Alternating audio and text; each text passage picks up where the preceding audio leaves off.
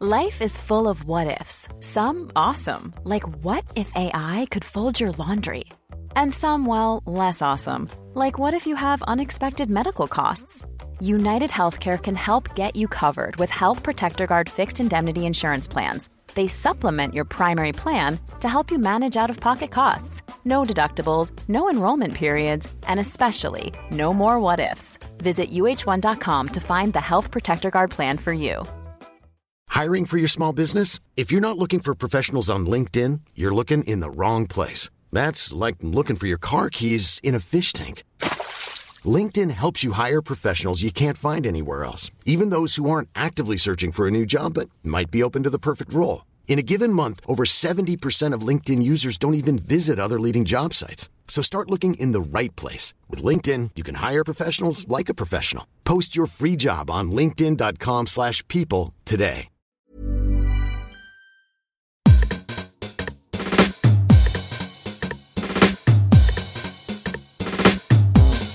This is Eat, Sleep, Work, Repeat, a weekly series of podcasts about happiness and work culture.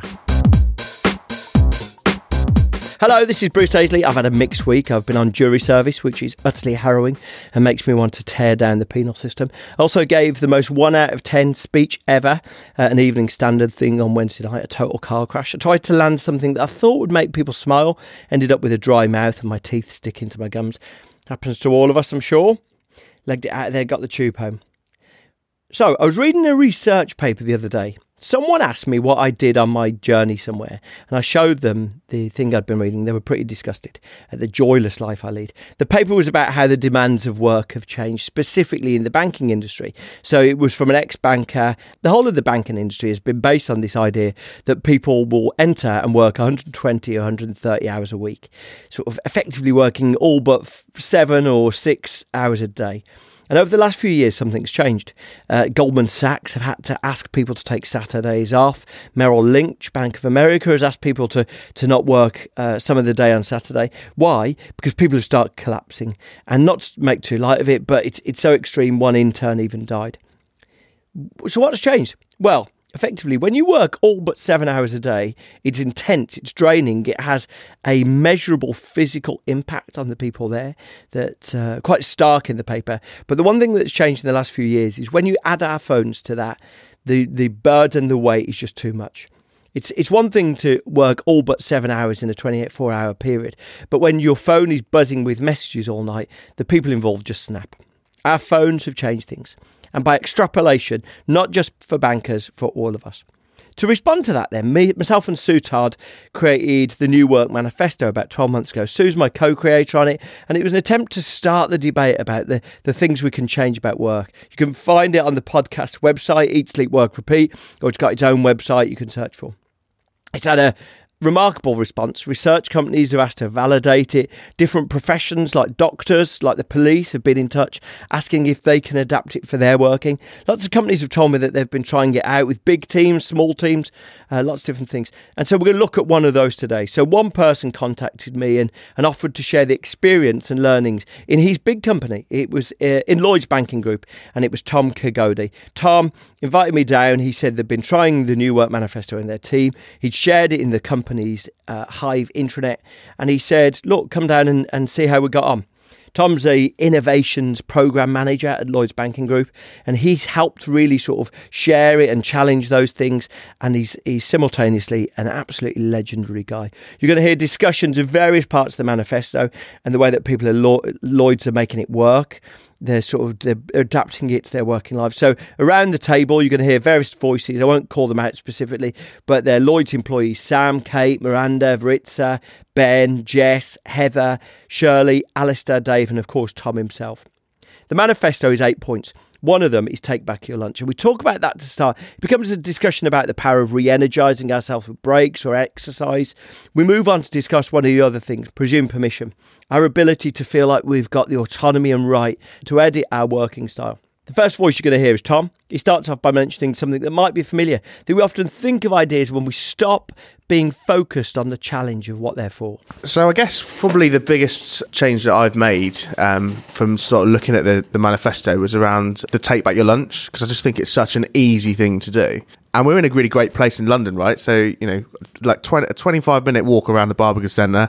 I love brutal architecture, so that's like fantastic to be around here. But it just really clears your mind. Um, and I found that I'll go off, I'll have a wander around there, kind of let my mind just sort of sort of free up from the stuff that I'm doing and actually often come up with ideas to solutions that I might have been working on in the morning just by not being in that same environment. So that's been the biggest change. It doesn't always work for me every single day. I tr- actually try and do it on my busier days when I've actually got more work on because I think I need that time to step away and clear my mind. But other times I'll, I'll, probably, you know, just stay in the building, but still try and step away from the desk. But that's been the biggest change for me, I think a couple of things, but what I'm going to describe actually didn't come from the manifesto because I'm quite new to it. So it's kind of accidental and experimental, but it does chime with, with what we're talking about. Exercising, so getting out and going for a run, I found in the past has been a really great way of um, solving a problem. And I think actually you might know that there's been some evidence from MIT and kind of Harvard where, uh, where they were looking at um, the effect of low level exercise on cognitive decisions. Yeah. The idea being we come from a hunter gatherer background, so if you're doing low level activities, you're thinking better. So go for a run, um, I, I, I, find I'm no great athlete. I like to sleep as much as I can, but you just get into it's almost like a meditative state, I guess. And I'm no expert on meditation, but it feels that way. And you don't focus on the problem, but you find often at the end of your run, you've you've got some possible solutions. So that they were just accidental things that I've done, but they're probably similar to what's in your manifesto. And I guess that running is probably going to help in the fact that it will help you to sleep better then as well. So then you're going to be more rested when you do come back into the office, isn't it? I'd echo that in terms of not running, but doing yoga and more Tai Chi. So I've always felt silly doing that kind of thing in work, even at, you know, at lunch, like, even in a lunch hour or even sort of sometimes after work, it's something I do in my leisure time. Definitely thinking about it more and more. But actually, I can take 10 minutes just to breathe, or to do an arm or whatever it is, just to kind of calm myself down and kind of move on with the day. The other thing was the, the take back your lunch. So it, it's, you know, like you, you, get lunch or you can come back to your desk, which actually isn't, um, it's a common thing, but actually going away from your desk and going out, whatever, makes a whole lot of difference. So that was the big thing for me and the presume permission because you know you're constantly okay i've got to every single minute of the day i've got to account for every single minute of the day and actually that doesn't really work and if you know you've come in early for example and you might want to leave early you, you feel guilty of leaving even if saying leaving early, actually you've made your time. And it's just push and pull. Sometimes you start early and finish late. Sometimes you start early and finish early. It's about the work, really. My friend's just um, moved to Stuttgart and she said that there's no banter in the day at work. It's literally head down, all the banter is done at break time. That's it. But but no one stays late, and she's having a real a real hard time with that kind of not being able to just get up from your desk and say hi and whatever. It's just not the done thing in her office. so she's battling with it. She she likes the productivity because you know it, it's it's cool that she you know the Germans are kind of known for being they're not they don't do late, but it's it's really eating away from her just that normal thing of oh how are you and how's your mom or how's you, you know, so she's she genuinely is struggling with it so um so I think what you're doing is is really important. That's a really brilliant point about chat or banter as it's described there. How important is chatting and taking breaks to us? One, one of the things that Professor Sandy Pentland says is that up to 40% of the productivity at work starts with chat. And often it can be the silly chat, the coffee machine about last night's TV that leads into something more work based. So not only can chat feel like it breaks the day up, but also the way we it's the way we feel closer to colleagues and we collaborate more with them. It's often the thing we miss when we're working remotely.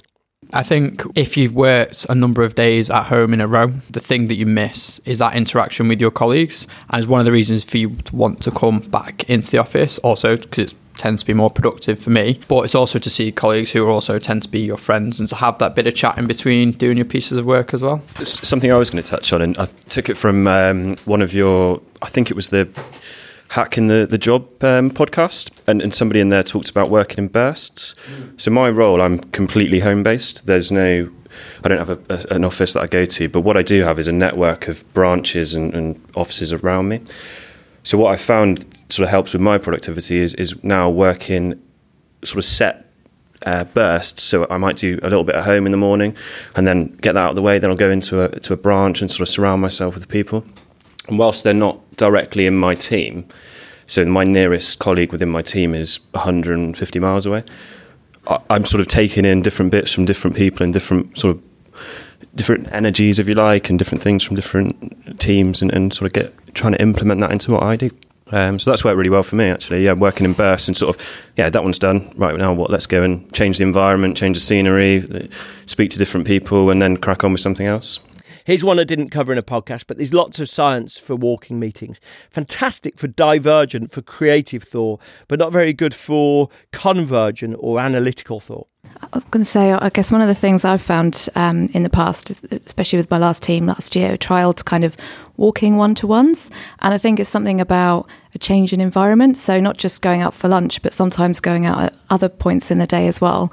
And just, you might just go and sit somewhere, you might just wander around where we literally would just wander around the block and would try to not use the same route every time. But definitely, I just found something in that in terms of the creativity stuff that you were talking about and soundboarding ideas. I think you just come back with something, you just build on each other's ideas. I just found having a different environment, going out, maybe it's the physical exercise as well, just being out somewhere different. Um, just found you probably just got different ideas and thoughts than if you just sat, you know, in the office at a desk or just huddled to one side of the office. Um, just feels a bit different. Um, I think sometimes it doesn't have to be out walking. Sometimes you know it might be a breakfast or a lunch meeting or something as well. But it's just something about going out and spending a bit of time in a completely different environment. Just seems to bring more creativity. Is what I find anyway. It's not all success. Here's Tom confessing something that wasn't a hit. I will share something I tried once that didn't work, which was I I took uh, four or five graduates across to the Science Museum. So the idea was we're in a stimulating environment, we should get some good conversations going, and it fell completely. And I just think it's be- I th- well, and I and I can only you know trying to rationalise it was I think they just didn't understand some of the basic science. So you know, uh, a colleague that went with me, someone to me did, and we were like, eh, "This is great. How do you think this machine works?" And they just did not understand the basics, and so unfortunately, it ruins the the kind of experiment.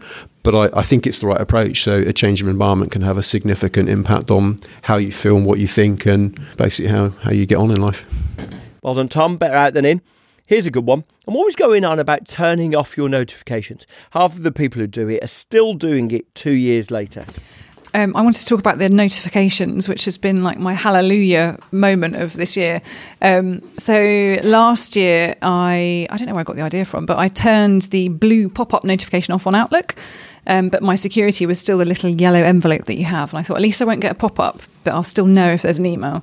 Left it like that. I don't think it made any difference to my email behavior. And emails for me, probably like everyone, are like a physical weight on my shoulders. And then I had a six month sabbatical, came back in January this year, and I thought, right, work life balance is a priority um, new work manifesto came out within like two weeks of me being back, and I was like, brilliant, start as you mean to go on. And I thought about notifications again. I was like, oh, I'm going to turn the yellow envelope off, and I did. Oh, this feels quite amazing. And then I realised my BlackBerry's still sat there flashing red, and I found myself keeping turning it over. So I thought, well, the red light's really aggressive, so I changed it to a blue light. I thought that's nice and calming, but it's still flashing. Kept turning it over, and so I changed it to a green light. And I thought, why don't I just turn the light off?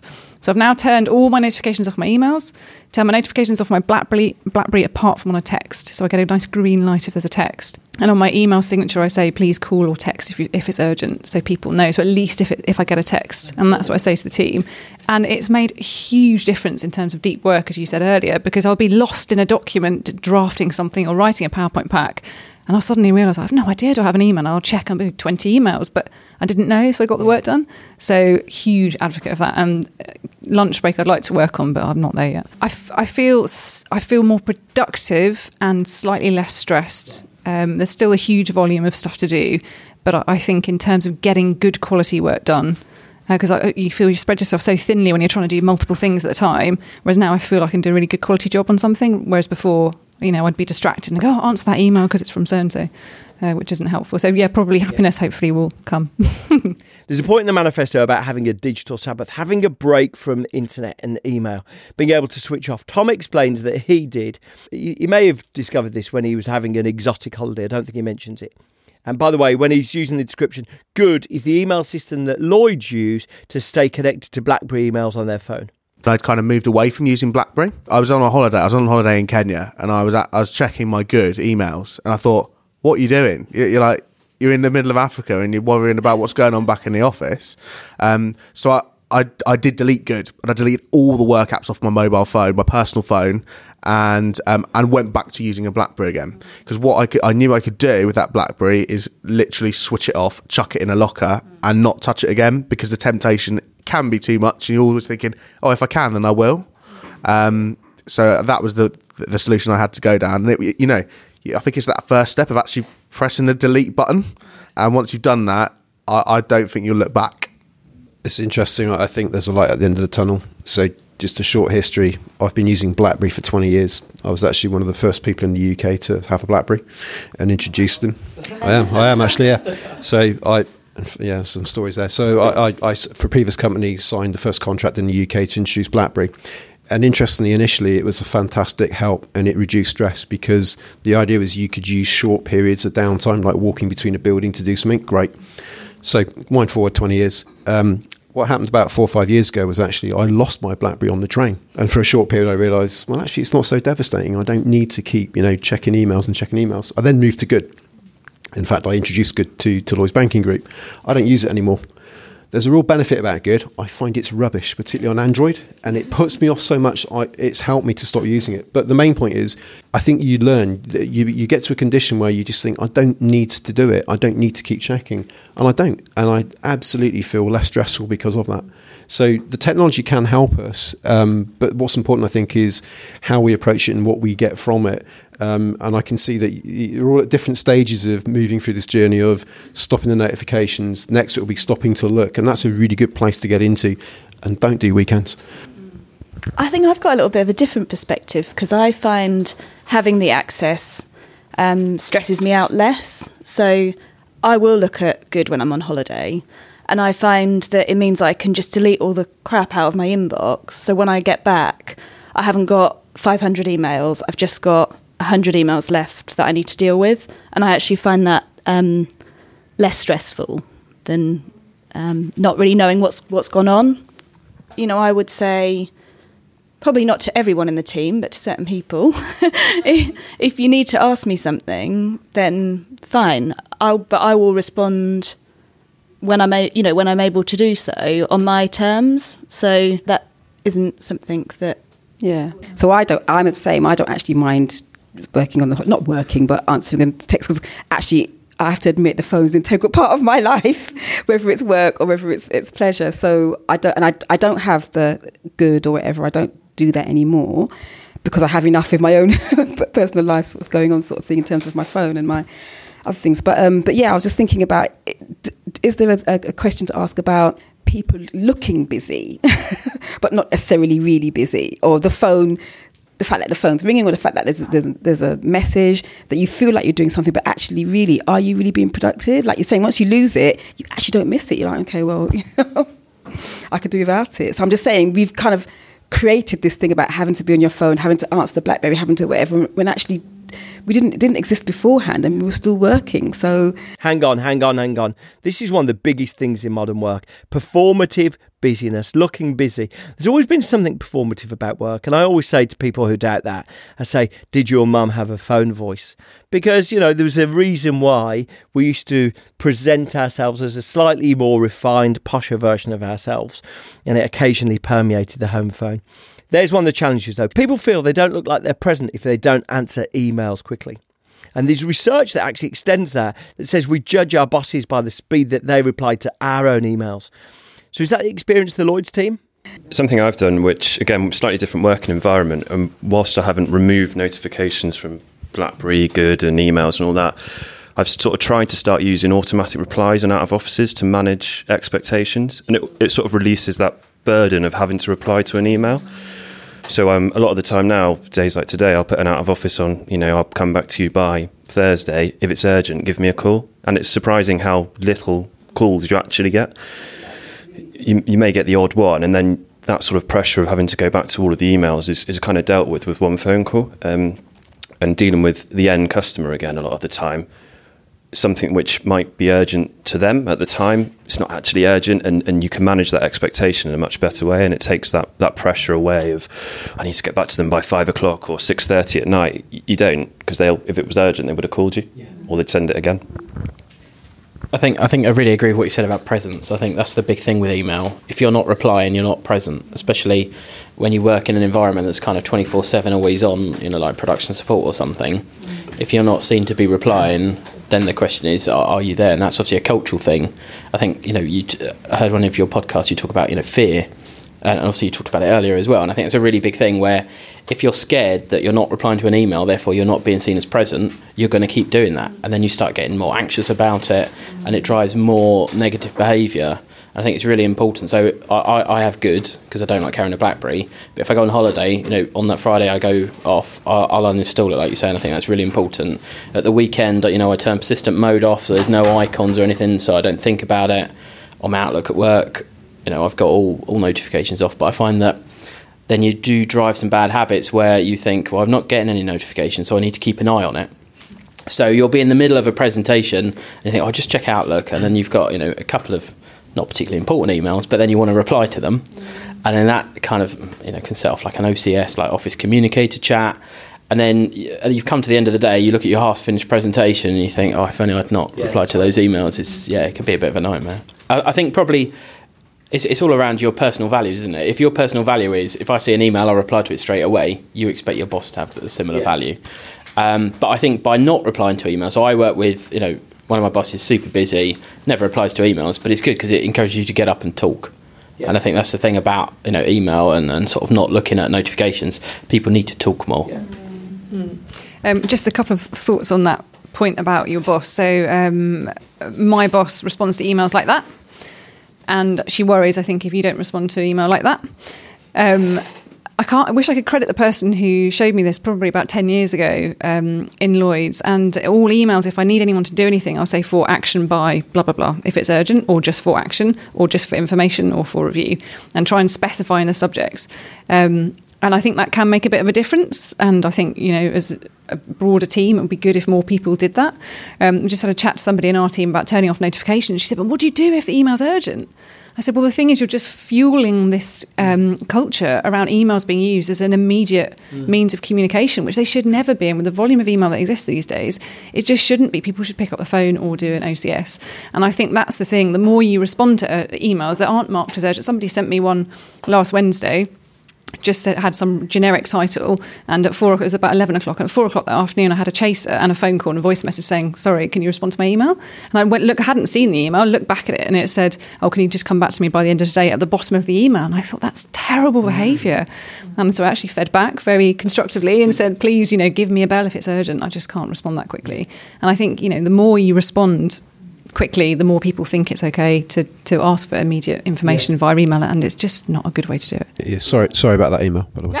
it wasn't you. It wasn't you. So I, I, this is fascinating, uh, and I didn't realise that some people were almost afraid that they don't appear present if they're not answering email. So sort of two things I want to say. One is, to me, there's a very clear hierarchy of latency in the different communication channels we have. If it's urgent, it's a phone call, or you go and talk to someone.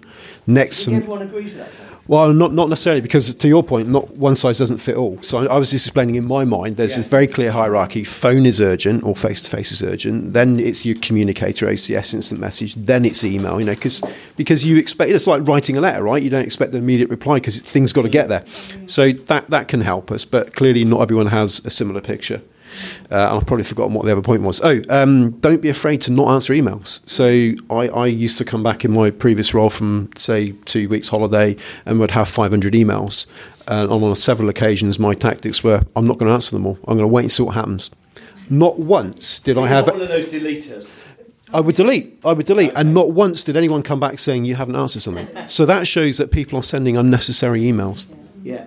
So you know you've got to get get the balance right about not being afraid that you're not being present. It's not a mechanism to measure presence by. I was just going to talk about a, a slightly different topic. So I was going to talk about fun, and um, uh, yeah. So I thought, we'll, yeah, we'll try and finish on something really. So so fun. I think um, so important, and, and in our team and the building of a team, um, so in, in in the innovation labs, we, we've we've actually carved out every two weeks some time for some team fun.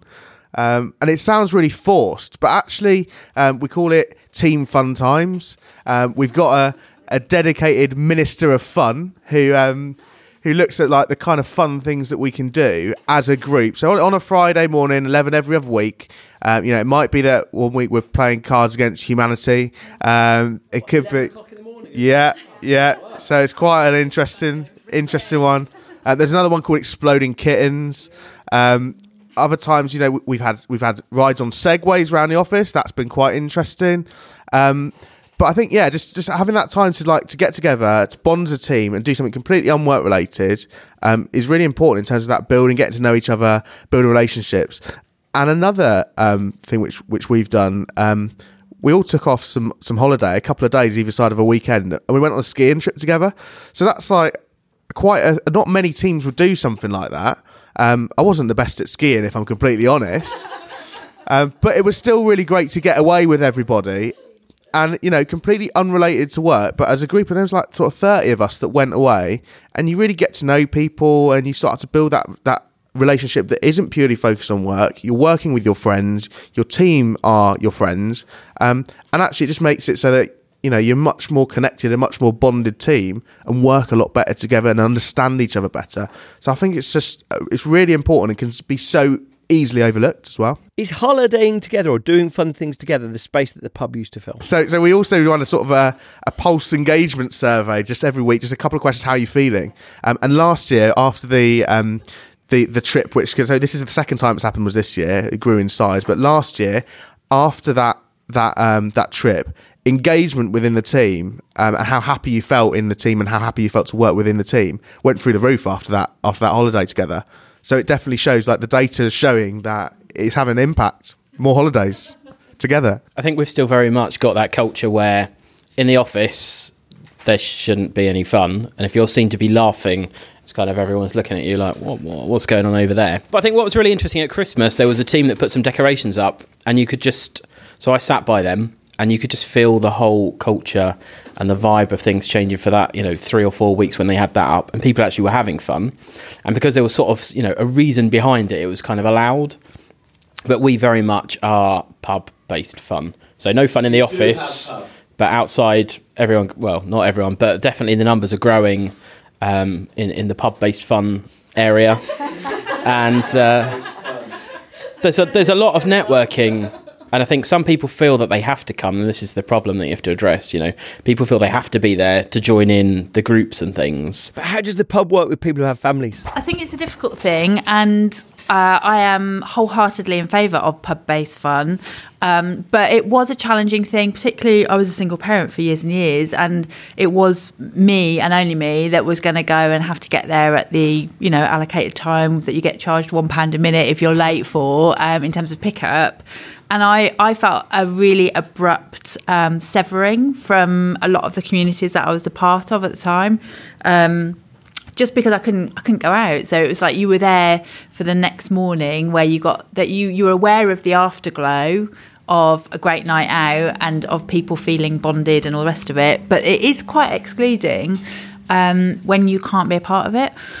Um, and we so we had a social committee where we sort of social committee. It sounds so deathly, doesn't it? But it was, I thought, a really good idea because actually what we did was work out well, what are the kinds of patterns that we could think about um, that vary so that, you know, I mean, and like you guys do lots of different, like you were describing, lots of different um, activities, some in the office, some, and we, we thought about breakfasts and lunches, and but different kinds of ways of baking it in um, to different patterns, um, so that it's not always after work. Because I think it is it's a tricky one, um, and I think by doing something uh, almost democratically, so you kind of get a representative base of people um, I wouldn't have thought of that stuff before I was a single parent. It just would not have crossed my mind. We've we've almost bought, we've almost brought the pub into the office in Chiswell Street here in London and one of our other sites in Edinburgh, and we have something called we had something called month end drinks and looking whether to include it or not. So downstairs in the area we've just been in,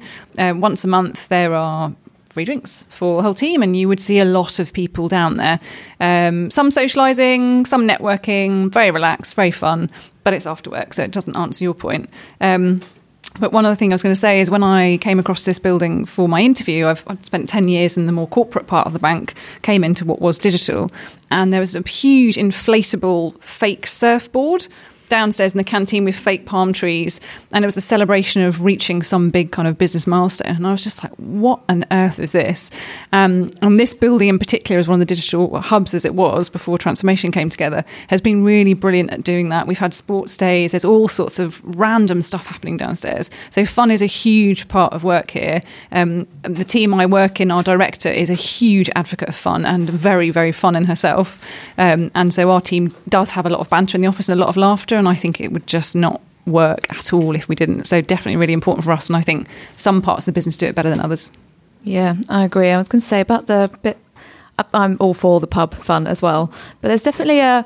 You you made me think of something when you were talking actually um, in terms of almost uh, when you go to the pub, it's always probably with your immediate team. Nearly every time you probably go there, so it's actually there are things that I've seen in other teams, but they're very they're sort of a bit more rare to see. But where you have we had like a decorated desk competition for Christmas, for example, and one of the teams literally turned their whole bank of desks into this giant gingerbread house. It was amazing, the most amazing structure I've ever seen. Things were hanging off. It was a full structure hang, hanging up. It looked like a house. You could enter it. It had windows. It was it was amazing. But it just then encouraged people to move around and you sort of go and talk to teams who you don't normally interact with. So I guess there's the bit around how do you get some of that social element, but more across the. You know, I'm very aware that um, I think the teams that I've been, um, team I'm just joined now, and the team I was in last year, were very, very social.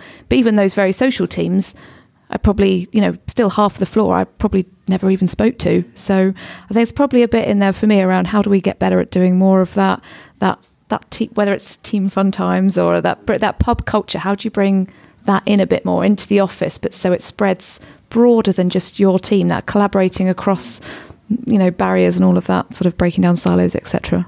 I had a really nice moment last week with Tom. I was, I was, I was feeling a bit stressed, and I had to um, get something done. It got to about seven o'clock, and I asked Tom if he'd give me a hand just chatting through it. And he said, "Would it help if I bought a bottle of wine?" And I said, "Yes, it would." um, and we sat there, and it was there was Tom and I, and then there were just two other people from the team left in the office. So we said to them, Would you like a glass of wine? So we all sat there working on a bit, having a glass of wine. And then we spotted a lone soul in the finance team. and we said, Would you like a glass of wine? And she, like, I've never seen someone look happier. and it was just like a really nice moment. And then actually, everyone that was left were like, Should we just take this to the pub now? And ended up having quite a nice random, unplanned night out that kind of. I mean, and I was really stressed, and actually, it was just like a, it just felt like a really good, good, good little moment. and I think to, to build on that, actually, um, by just spending that time relaxing a little bit, um, we got a load of stuff done in that in that session. We, we, we had something that you were quite stressed about, left the office feeling really positive, and we got a few. We got a real plan in place from that just sort of half an hour um, of of just that collaboration through fun and wine. And actually, the, the person that I sent the email to, um, that I'd promised to get it to him by the end of the day, sent me a reply while I was in the pub, which I picked up, saying, "This is amazing, thanks so much." And then it was just like, oh, the best moment.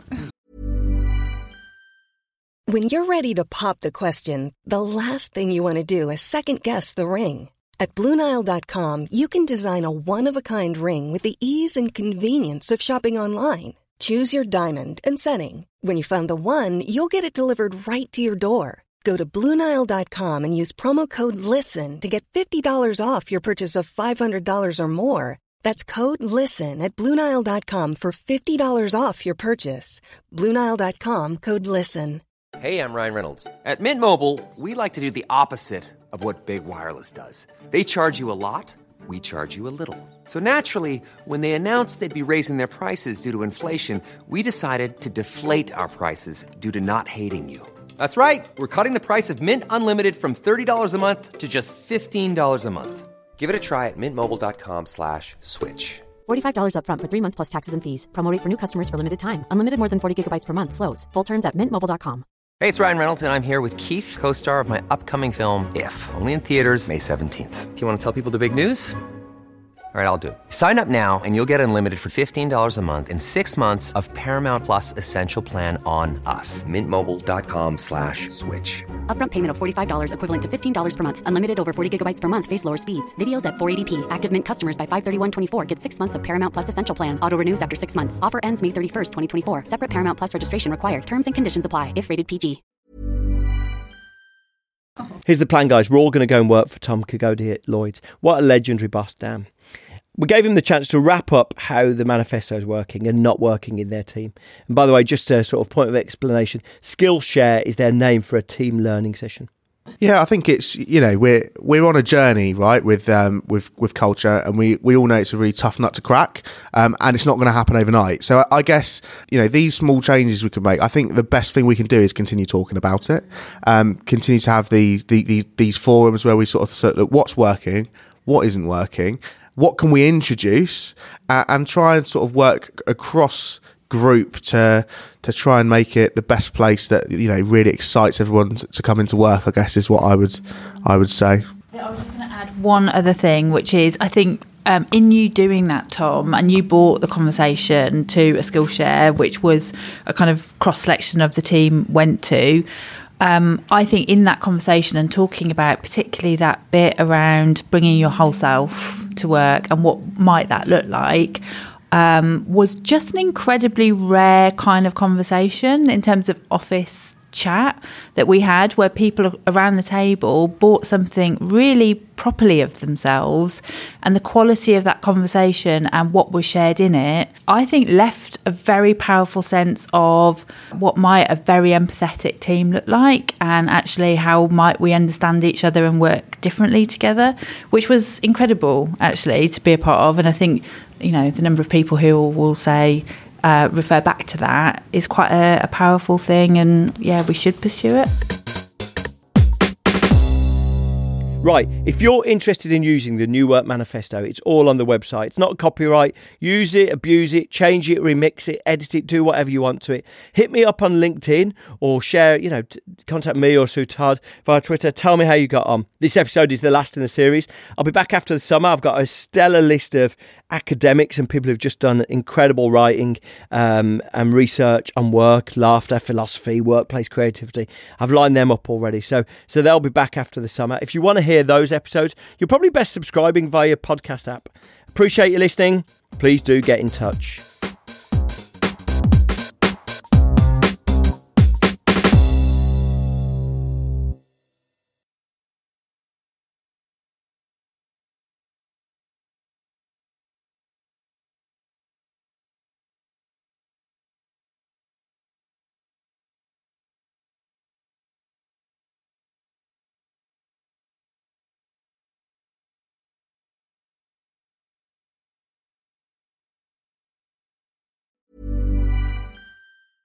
Hey, it's Paige DeSorbo from Giggly Squad. High quality fashion without the price tag. Say hello to Quince. I'm snagging high-end essentials like cozy cashmere sweaters, sleek leather jackets, fine jewelry, and so much more. With Quince being 50 to 80% less than similar brands. And they partner with factories that prioritize safe, ethical, and responsible manufacturing. I love that. Luxury quality within reach. Go to quince.com slash style to get free shipping and 365 day returns on your next order. Quince.com slash style. Even when we're on a budget, we still deserve nice things. Quince is a place to scoop up stunning high end goods for 50 to 80% less than similar brands. They have buttery soft cashmere sweaters starting at $50, luxurious Italian leather bags, and so much more. Plus, Quince only works with factories that use safe, ethical, and responsible manufacturing. Get the high-end goods you'll love without the high price tag with Quince. Go to quince.com/style for free shipping and 365-day returns. Imagine the softest sheets you've ever felt. Now imagine them getting even softer over time. That's what you'll feel with Boll and Branch's organic cotton sheets. In a recent customer survey, 96% replied that Boll and Branch sheets get softer with every wash. Start getting your best night's sleep in these sheets that get softer and softer for years to come. Try their sheets with a 30-night guarantee. Plus, get 15% off your first order at bollandbranch.com. Code BUTTERY. Exclusions apply. See site for details.